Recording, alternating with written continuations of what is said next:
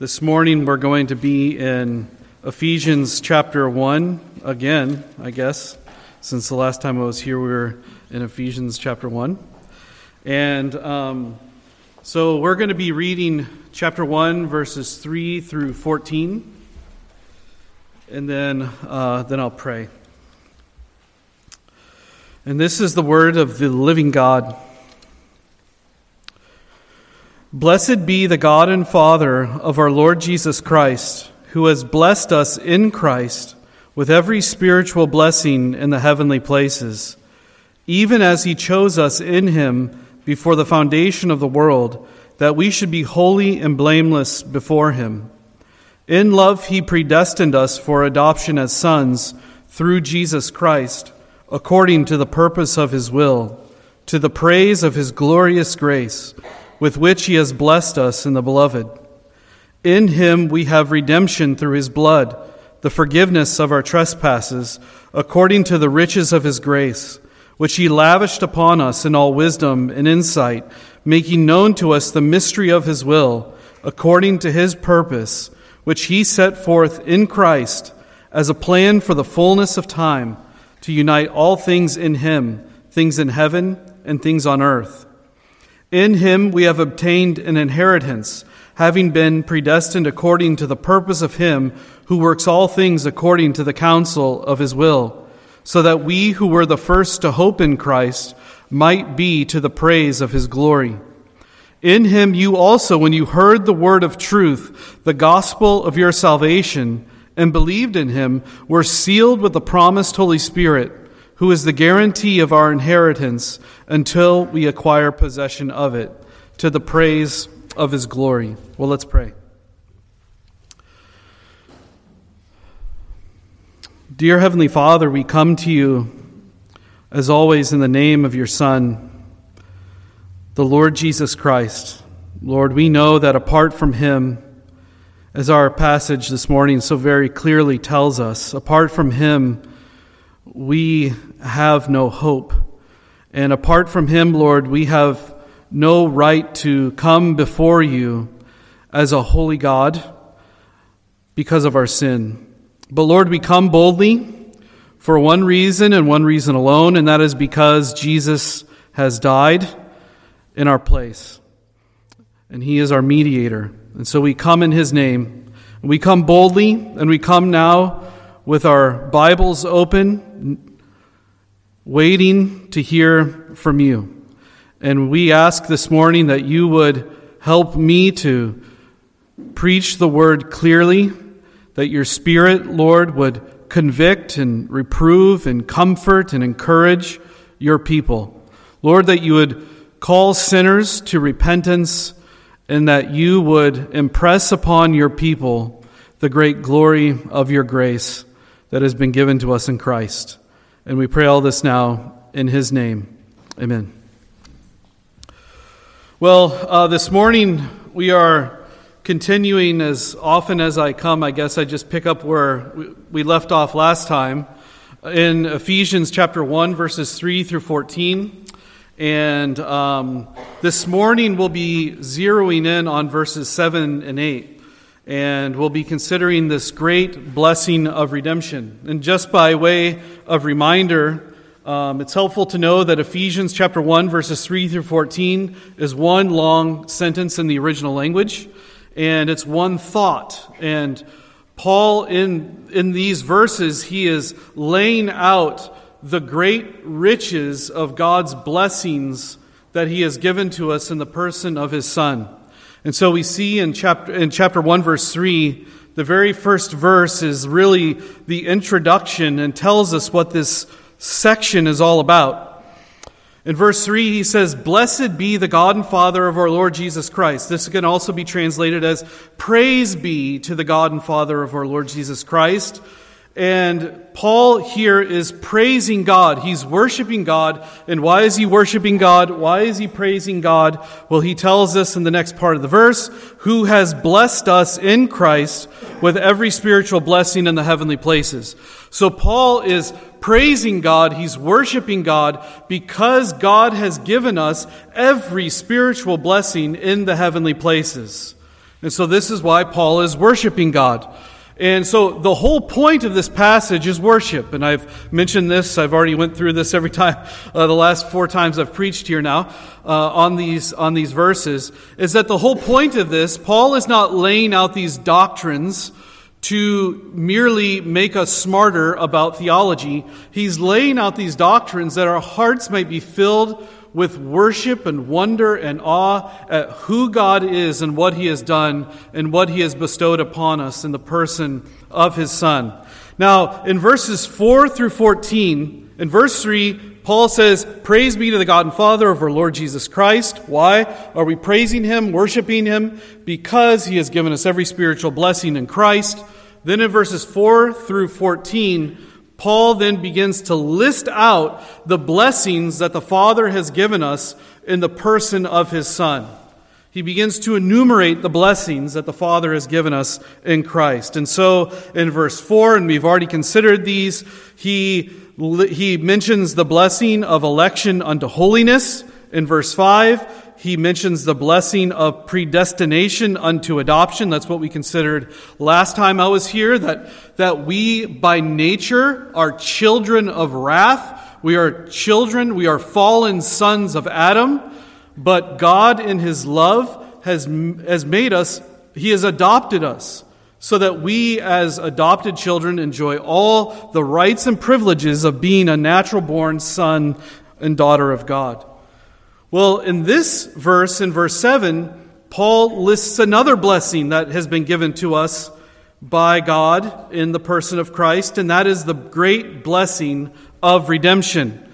Now, redemption is the most foundational blessing that we have been given in Christ. All of the other blessings that the Father has given to us in the Son are, they flow out of this one great blessing of redemption. This is the foundational blessing from which all other blessings flow. And so, what uh, I want to do this morning and what we'll be considering is we're going to consider five things about redemption from these five, uh, from these, really, it's verses 7 and 8. And so, we're just going to kind of jump in. And the first thing I want us to consider about redemption is the meaning of redemption. So Paul says in verse 7 In him that is in Christ, in Christ, we have redemption through his blood. In him we have redemption. What does this word redemption mean? Well, redemption means, well, it, redemption has two aspects to it. Redemption communicates the idea of deliverance or release or rescue. That's the first side. And then the second side of redemption is that this deliverance or release from slavery or bondage or, or this rescue is always secured by a, the payment of a ransom price. So redemption always communicates these two aspects of deliverance by payment. And that is, uh, that's what the word literally communicates. It is a deliverance by payment of a ransom. And so, uh, one uh, lexicon puts it this way it says that the word redemption itself means to release or set free with the implied analogy to the process of freeing a slave. It means to free, to liberate, or to deliver. So you think about in the Old Testament, in the book of Leviticus, uh, this, this word redemption has its roots in the Old Testament. And in the book of Leviticus, you could secure the release of a slave by the payment of a ransom price. And this is, you find that in the book of Leviticus. There's some other examples of redemption in the Old Testament. You think of God redeeming Israel out of bondage in Egypt, right? And that was not a mere simple deliverance, right? When we think of redemption, we generally think of just deliverance, but this word redemption almost always has with it this idea that the, the deliverance or the rescue is secured by a payment of a ransom price. And so when Israel was redeemed out of Egypt, there was a price that was paid to secure this redemption, and that was the sacrifice of the Passover lambs. That was then, the blood was sprinkled on the doorposts, and you have the Passover, and it's right there after the Passover that they then exit um, Egypt, they exit bondage and slavery to the Egyptians. You see the same thing in the book of Ruth, where you have uh, Boaz, right, is Ruth's kinsman redeemer, right? And Boaz redeems Ruth but there is a payment that was made. Remember, Boaz had to purchase the field of Elimelech to secure redemption for Ruth. He redeemed her by purchasing this field. And so, redemption is deliverance by payment. So, if you were to think of an Old Testament story like uh, when Abraham rescues Lot, that's not the full picture of redemption because there was no price that was paid for Abraham to rescue Lot from, you know, Cheddar, Cheddar Chedorlaomer, however you pronounce his name. Um, there was, he just went and he cleaned house. He didn't, there was no payment that was made to secure the release of Lot. Abraham just went and he took care of business and he overpowered, you know, those kings. And uh, so that was not a, a redemption. That was just deliverance. So redemption is deliverance by payment. And what Paul is saying is that we have been delivered by Christ by a payment. Now, so let's consider the second thing about redemption. The, the full picture is going to come together piece by piece, just so you're not like, why in the world is he not telling us the rest of the story? So, the second thing I want us to consider about redemption is our, is our need for redemption or the necessity of redemption. So we have to ask the question deliverance by payment. Okay, what do we need to be delivered from?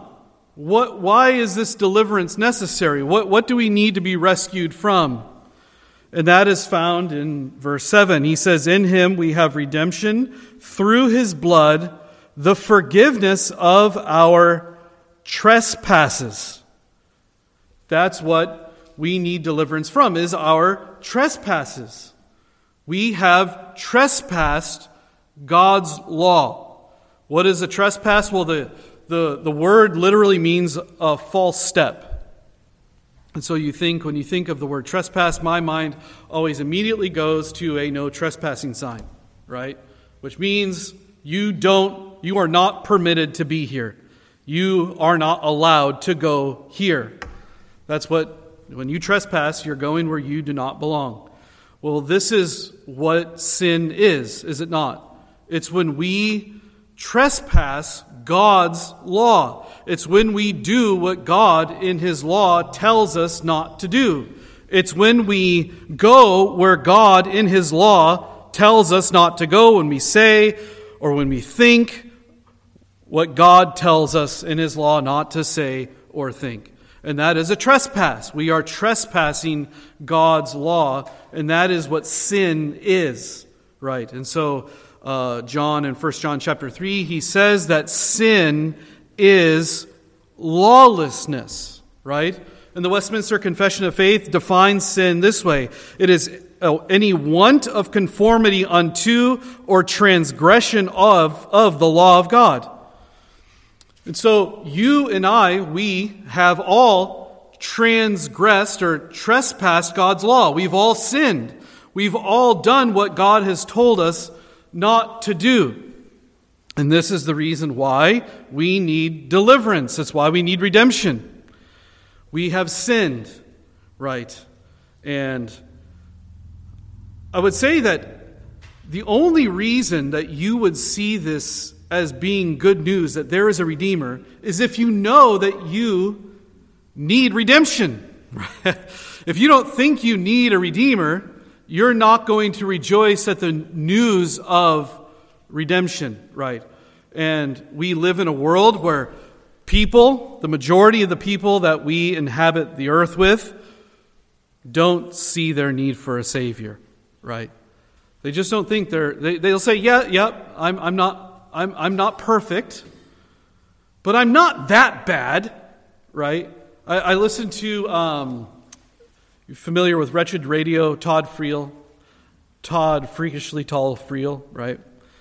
and he has this wretched radio uh, program, and I only listen to one episode, but I listen to it every week. He it's five days a week. He puts out a new episode. I only listen to one a week, and that's his Wednesday, Witness Wednesday. I listen to it every week, and he goes on the campus of these different colleges and shares the gospel with students. And the constant refrain that you get from almost every person he talks to, and it's true in my witnessing experience as well is you hear them say, I know I'm not perfect, but I'm not that bad. I'm just not that bad. I don't, yeah, we all sin and we all fail and we all transgress God's law.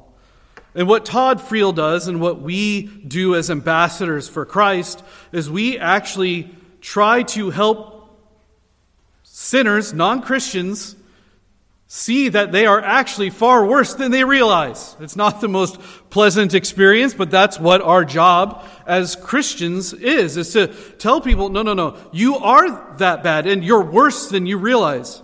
You have transgressed the law of God, and you have not just sort of transgressed it, it characterizes everything that you think and say and do, right? And, and so, you know, I think the greatest tragedy in the world today is that most people look to their sin for freedom and fulfillment, not realizing that the very things that they're looking to for freedom are actually enslaving them. And they need deliverance. And just like you and I need deliverance from sin, we need redemption. But you won't seek redemption if you don't know that you you won't seek a redeemer if you don't know you need redemption. You won't seek a savior if you don't know that you're a sinner. You think about Jesus and his uh, conversation with the Pharisees in John chapter 8 when he says to them um, that he's their disciple and, you know, he will set them free. He who abides in his word will be set free. And they basically, this is me paraphrasing, they say, What are you talking about? Slave free? We're not slaves of anybody. And Jesus says, well, if you're a sin, if, if, if you sin, you're a slave of sin. You, you are in bondage. And this is what we as Christians tell the non Christian is that we say, no, no, you are a slave. You need to be set free. You, you're, you're a slave to sin. And sin is your taskmaster. And the wages that of sin, your master, the wages of sin is death, right? So, but when we say this to the non Christian, they still resist and they say, But I, I, still just don't think I'm that bad. I don't think I'm that bad. And the answer to give to the non Christian is to say, that's irrelevant. It doesn't matter how bad you think you are. And it doesn't really matter how bad I think you are, or how bad your mom thinks you are, or how bad the community thinks you are. Because I'm not your judge, and your mom's not your judge, and you're not your own judge. Your, your judge is God. And so, what, what matters is what He thinks about you. That's what matters is you may think that his law is unrealistic and outdated and old-fashioned and nitpicky, but that is irrelevant. That is, he has made it clear that that is the standard by which he will judge you. And by that standard, you are not just sinful, you are exceedingly sinful. Right. And so oftentimes the, the thought, though, is to say, well, you know, this whole thing about hell, the, the wages of sin is death, that, that, the, that the penalty for sin, for breaking God's law, is eternal conscious torment. That seems like overkill. Why, why does, doesn't that seem like the punishment outweighs the crime? And the answer is no, no, no, it, it does not outweigh the crime. If you could see sin for what it is, you would agree with the penalty. The problem is, is like the Pharisees, we are blind to the nature of sin. Just like we're blind before you're a Christian, you are spiritually dead. Jesus says to Nicodemus, if you, you if, in order to see the kingdom of God, in order to see the kingdom of God, you must be born again. And one of the ways that you know that you've been born again is that your eyes have been opened and now you see sin for what it is. You see it for the first time for what it is that this sin, this thing that I've been looking to for freedom and satisfaction is actually, it's vile, it's a cancer. Sin is far worse than you realize. When you see it for what it is, you see it in the light of the, the holiness of God and the purity of who He is. It is vile. You know, I think of it like a, like a person sitting in the, in the dark. They live in the dark and they have a pet and they're petting the pet and they snuggle the pet.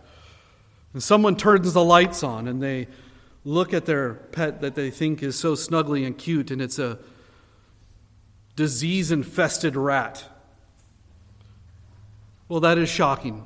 But it is shocking. That's what sin is. Sin is far more vile than what you realize. And I even speak to Christians. It's far more vile than what we realize. And only when we get to glory will we see sin for what it truly is. Because even now, everything that you do, every uh, sin is the air that we breathe. Every interaction you have with anybody at church, at home, at work, in the world is marked to one degree or another by sin. We are like fish who live in a toxic ocean. We, it's all we know. And because of that, we're desensitized to it. We don't see it for what it is. And on that day, when we stand before God and we see Him for who He truly is with unveiled face, will we for the first time see our sin for what it is? And I believe that we will that day say, Why did I cling to these pet sins? Why did I not repent? Why did I not repent? This sin is far worse than I realized, even as Christians.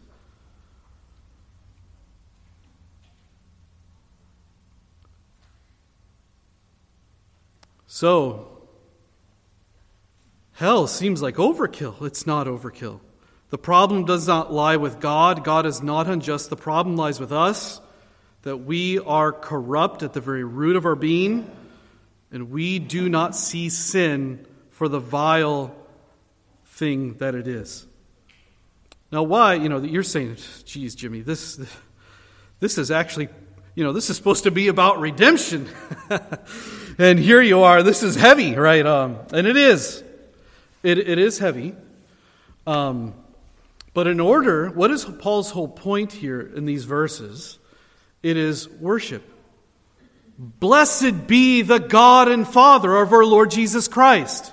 In verse 6, pray to the praise of his glorious grace. In verse 12, to the praise of his glory. It's worship. Paul is not laying this, these truths out here. He's not telling us these truths of redemption so we can just kind of learn it and say, well, I know that now. No, he, he is telling us the truth of these things that our hearts might be filled to overflowing with wonder and awe at who this God is and what he has done for us in Christ. And the only way that you're going to be filled with wonder and awe is if you see what you've been saved from. Well, third, the third thing I want you to see about redemption is the means of redemption. Redemption is not merely deliverance, it's deliverance by payment. Well, what was the payment that was made to secure our deliverance, our release from sin, from slavery to sin, from the condemnation of sin? Well, he tells us in verse 7 In him we have redemption through his blood. That's the payment. That's the payment that was made to secure our redemption. This redemption is through his blood. This is the price that was paid to secure our deliverance from sin and from the wrath of God that is due us because of our sin. Salvation and redemption are free. It's a free offer of grace, but it was not free for God. It cost him the life of his son. And that's what this blood word blood refers to. Now, once again, not to dog on if you're not a Christian, not to dog on you, but non, you know, non-Christians I've talked to so many non-Christians and they they say, you know, I, I tried that church thing. I can't tell you how many people have told me this. I've tried that church thing, and I went there, and you know, it's kind of creepy. Because I go into the church, and they're always talking about blood, right? And it's kind of gory, and it's weird, and it's unsettling, and it's disturbing. And the non Christian is right to feel that way. It is unsettling. I mean, we sing songs. Think of some of the songs that we sing. There is a fountain filled with blood, drawn from Emmanuel's veins. And sinners plunged beneath that flood, flood of blood, right, wash all their guilty stains. It sounds kind of bad, right? It, it is unsettling. And the, the last thing that we as Christians should say to the non Christian is, well, no, no, no, you, you don't understand. You know, it's not, it's not that gory. No, it is. It is. It is. It should be unsettling. Because that's what our sins deserve. That's what our sins deserve. That is the nature of sin. That's what it deserves.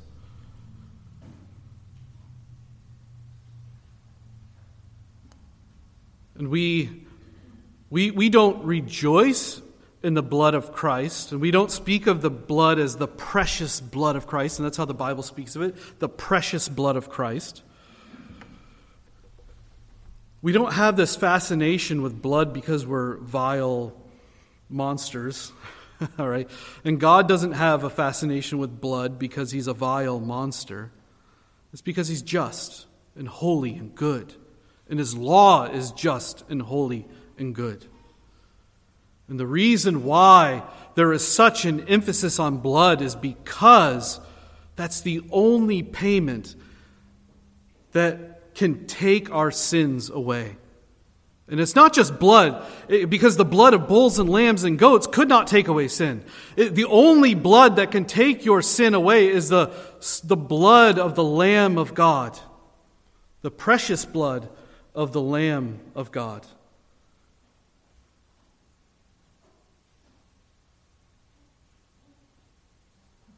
And so it is unsettling because it tells us what we deserve. When you look on the cross and you see the spotless Lamb of God bleeding and dying for you, that's what you deserve.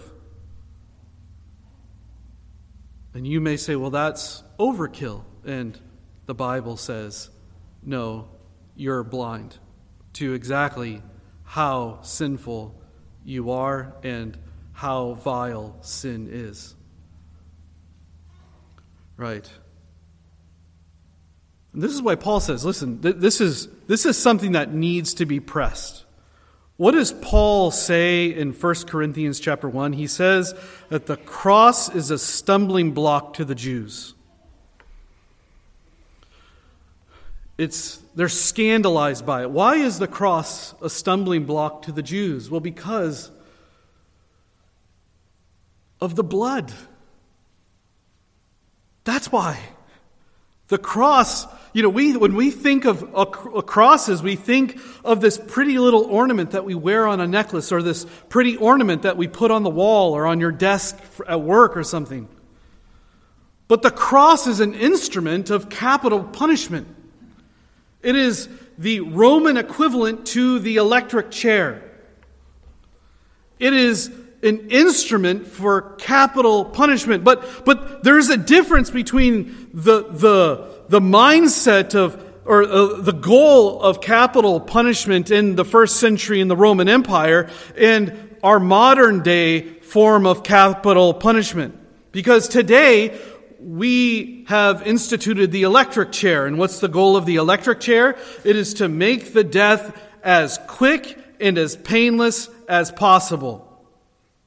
Right? They say that you're brain dead even before you can feel a thing, so it's virtually painless, so long as they set it up correctly.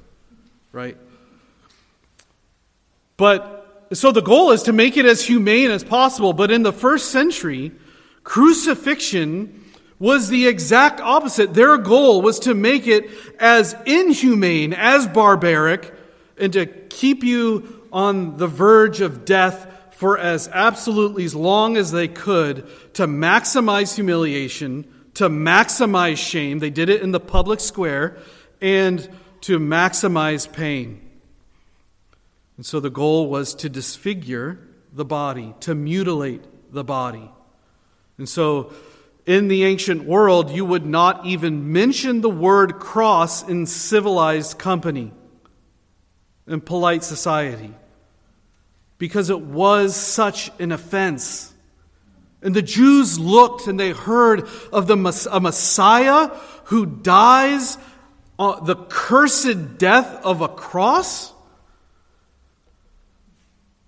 And they were scandalized by it because it is so unbelievably horrendous. Because that's what we deserve. That's what sin deserves. So when Paul preached the Christ crucified, he was saying to these non Christians in his day, he was saying to them, Jews, Gentiles, what Jesus took on that cursed tree is what you deserve because of your sin. And so when we look at Christ on the cross, we are, yes, we are seeing the infinite grace of God, but we are also seeing the true nature of sin and what our sins deserve. There on the cross, you see the justice of God being fulfilled and the grace of God by fulfilling it in the person of his Son. Listen to this hymn by uh, Thomas Kelly, one of my favorite hymns. He says, Stricken, smitten, and afflicted, see him dying on the tree. Tis the Christ by man rejected. Yes, my soul, tis he, tis he. Tis the long expected prophet, David's son, yet David's Lord. By his son, God now has spoken. Tis the true and faithful word. Tell me, ye who hear him groaning, was there ever grief like his? Friends through fear his cause disowning, foes insulting his distress. Many hands were raised to wound him, none would interpose to save. But the deepest stroke that pierced him was the stroke that justice gave. Now listen to this next part very carefully. Ye who think of sin but lightly, nor suppose the evil great. So you don't think sin's that big of a deal, in other words. Here at the cross may view its nature rightly, here its guilt may estimate. Mark the sacrifice appointed. See who bears the awful load. Tis the word, the Lord's anointed, Son of man and Son of God. Here we have a firm foundation. Here the refuge of the lost. Christ the rock of our salvation, his the name of which we boast. Lamb of God for sinners wounded, sacrifice to cancel guilt. None shall ever be confounded who on him their hope have built.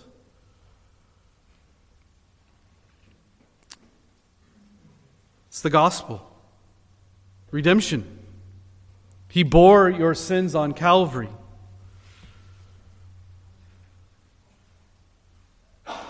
And the question for you is, and the, the choice that lays before you is you can either receive the sacrifice of Christ when he bore your sin on the cross and made full payment for your sin by his blood, or you can choose to receive the payment in your own flesh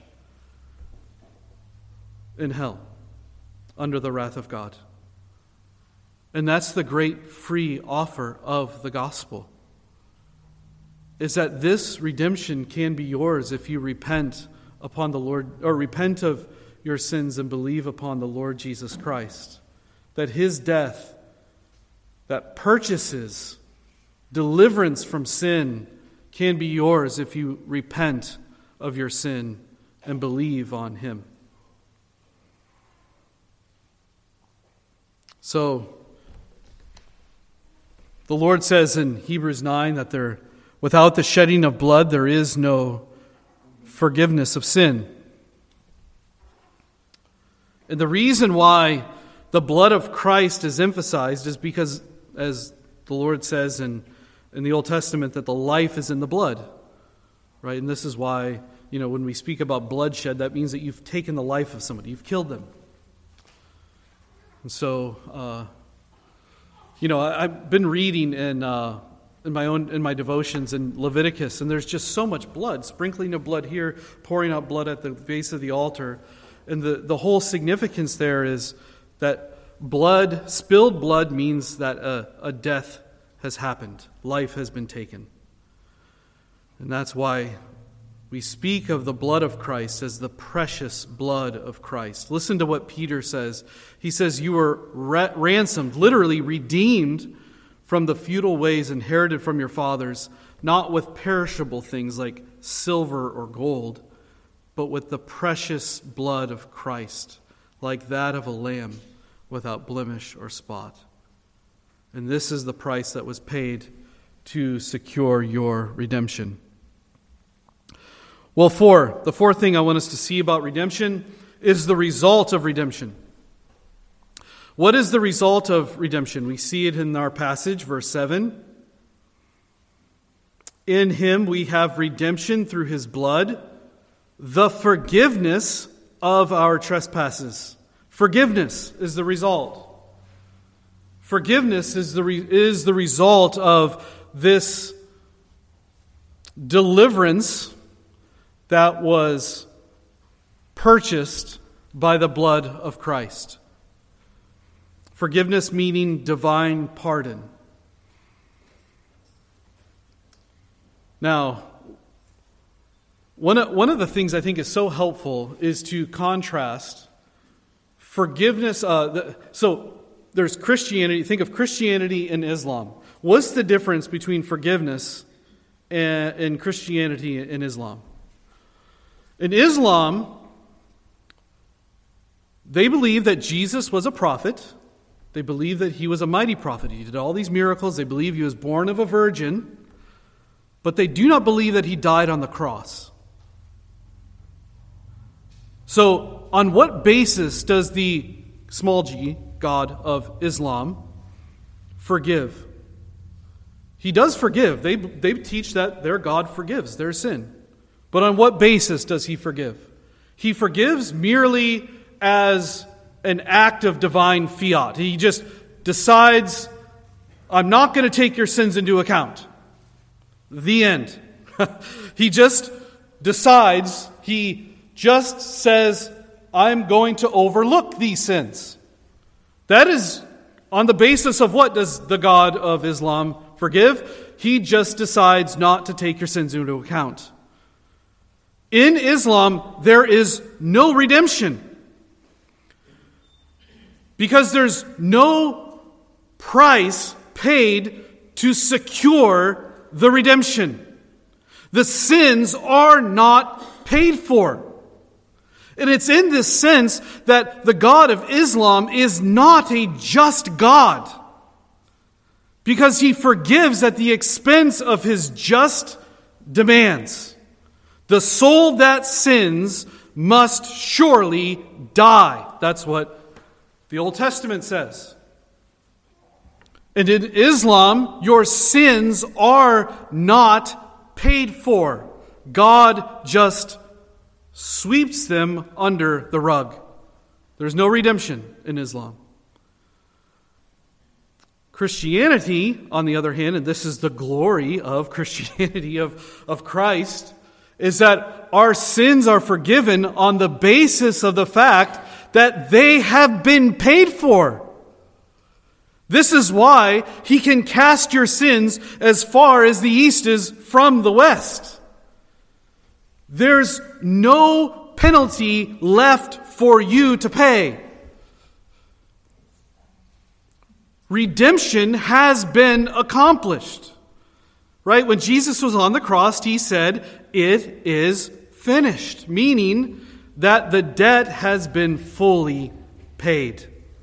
Or as uh, Paul Washer one time said, he said that when Jesus was on the cross, he took the cup of God's wrath and he drank it down to the dregs. And when he finished, he tipped it over, and not one drop was left for you.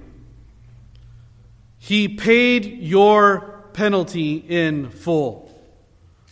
And it's on that basis, and on that basis alone, that you and me, we are forgiven our trespasses. And so, this redemption, this forgiveness of sins is on the basis of the fact that, that He purchased your salvation. He didn't just decide to overlook your sins. No, no. He dealt with your sins. There's no wrath left for you to take. There's no wrath. God's wrath has been expended on Christ. Which means that you're free. And these sins can never come back to haunt you. God can never change his mind because he's paid the penalty. You're free. Bought with the precious blood of Christ. Not with perishable things like gold and silver, right? Those are tawdry things. We look at gold and silver and we, these are precious metals, it's so valuable. Well, he says in 1 Peter, you haven't been purchased merely or redeemed with, the, with things like gold and silver. no, you've been, you've been redeemed with the precious blood of Christ.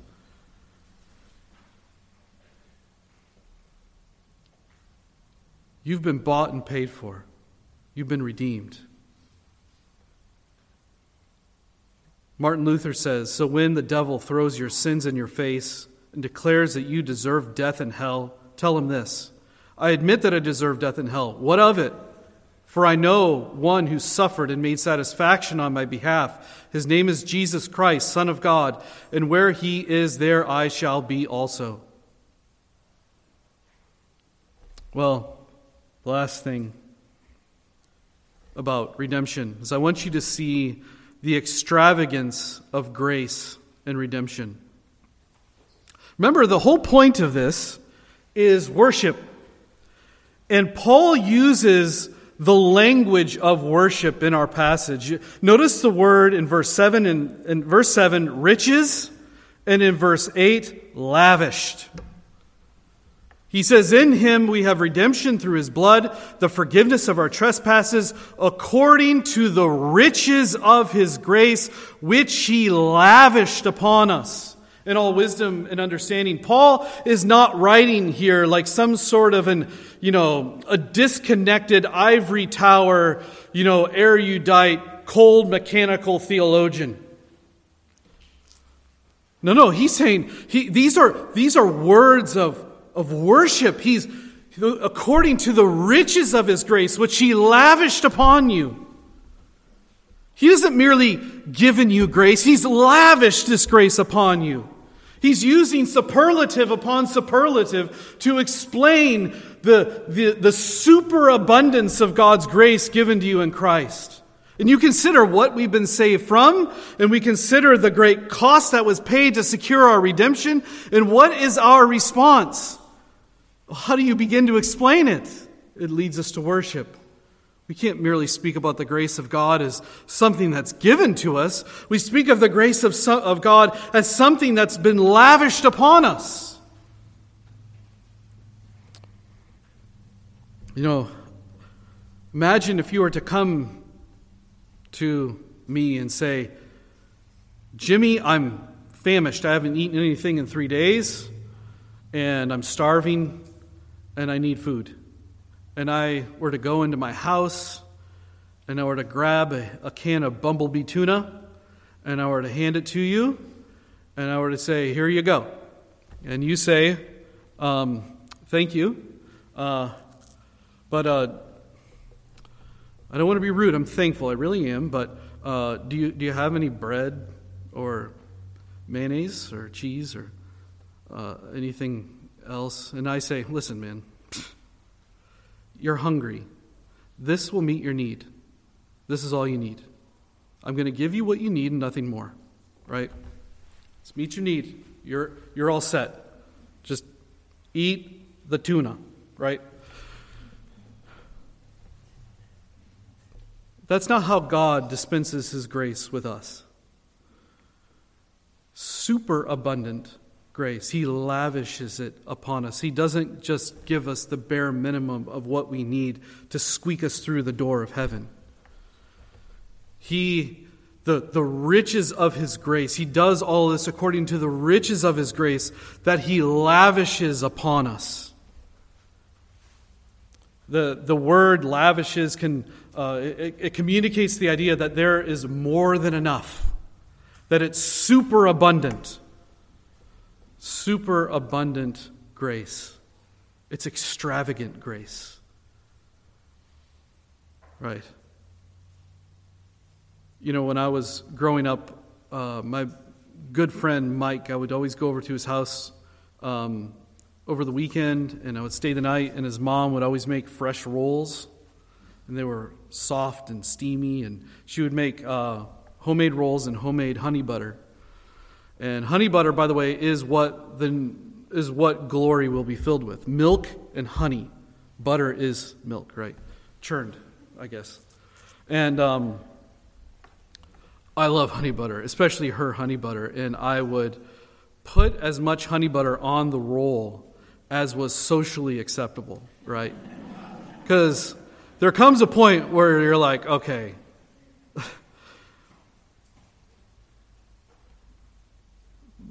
the, the, the goal is, uh, you know, I want as much as I can get. And this is how God has given his grace to us, right? Is it's super abundant. He's lavished it upon us in the person of, of his son.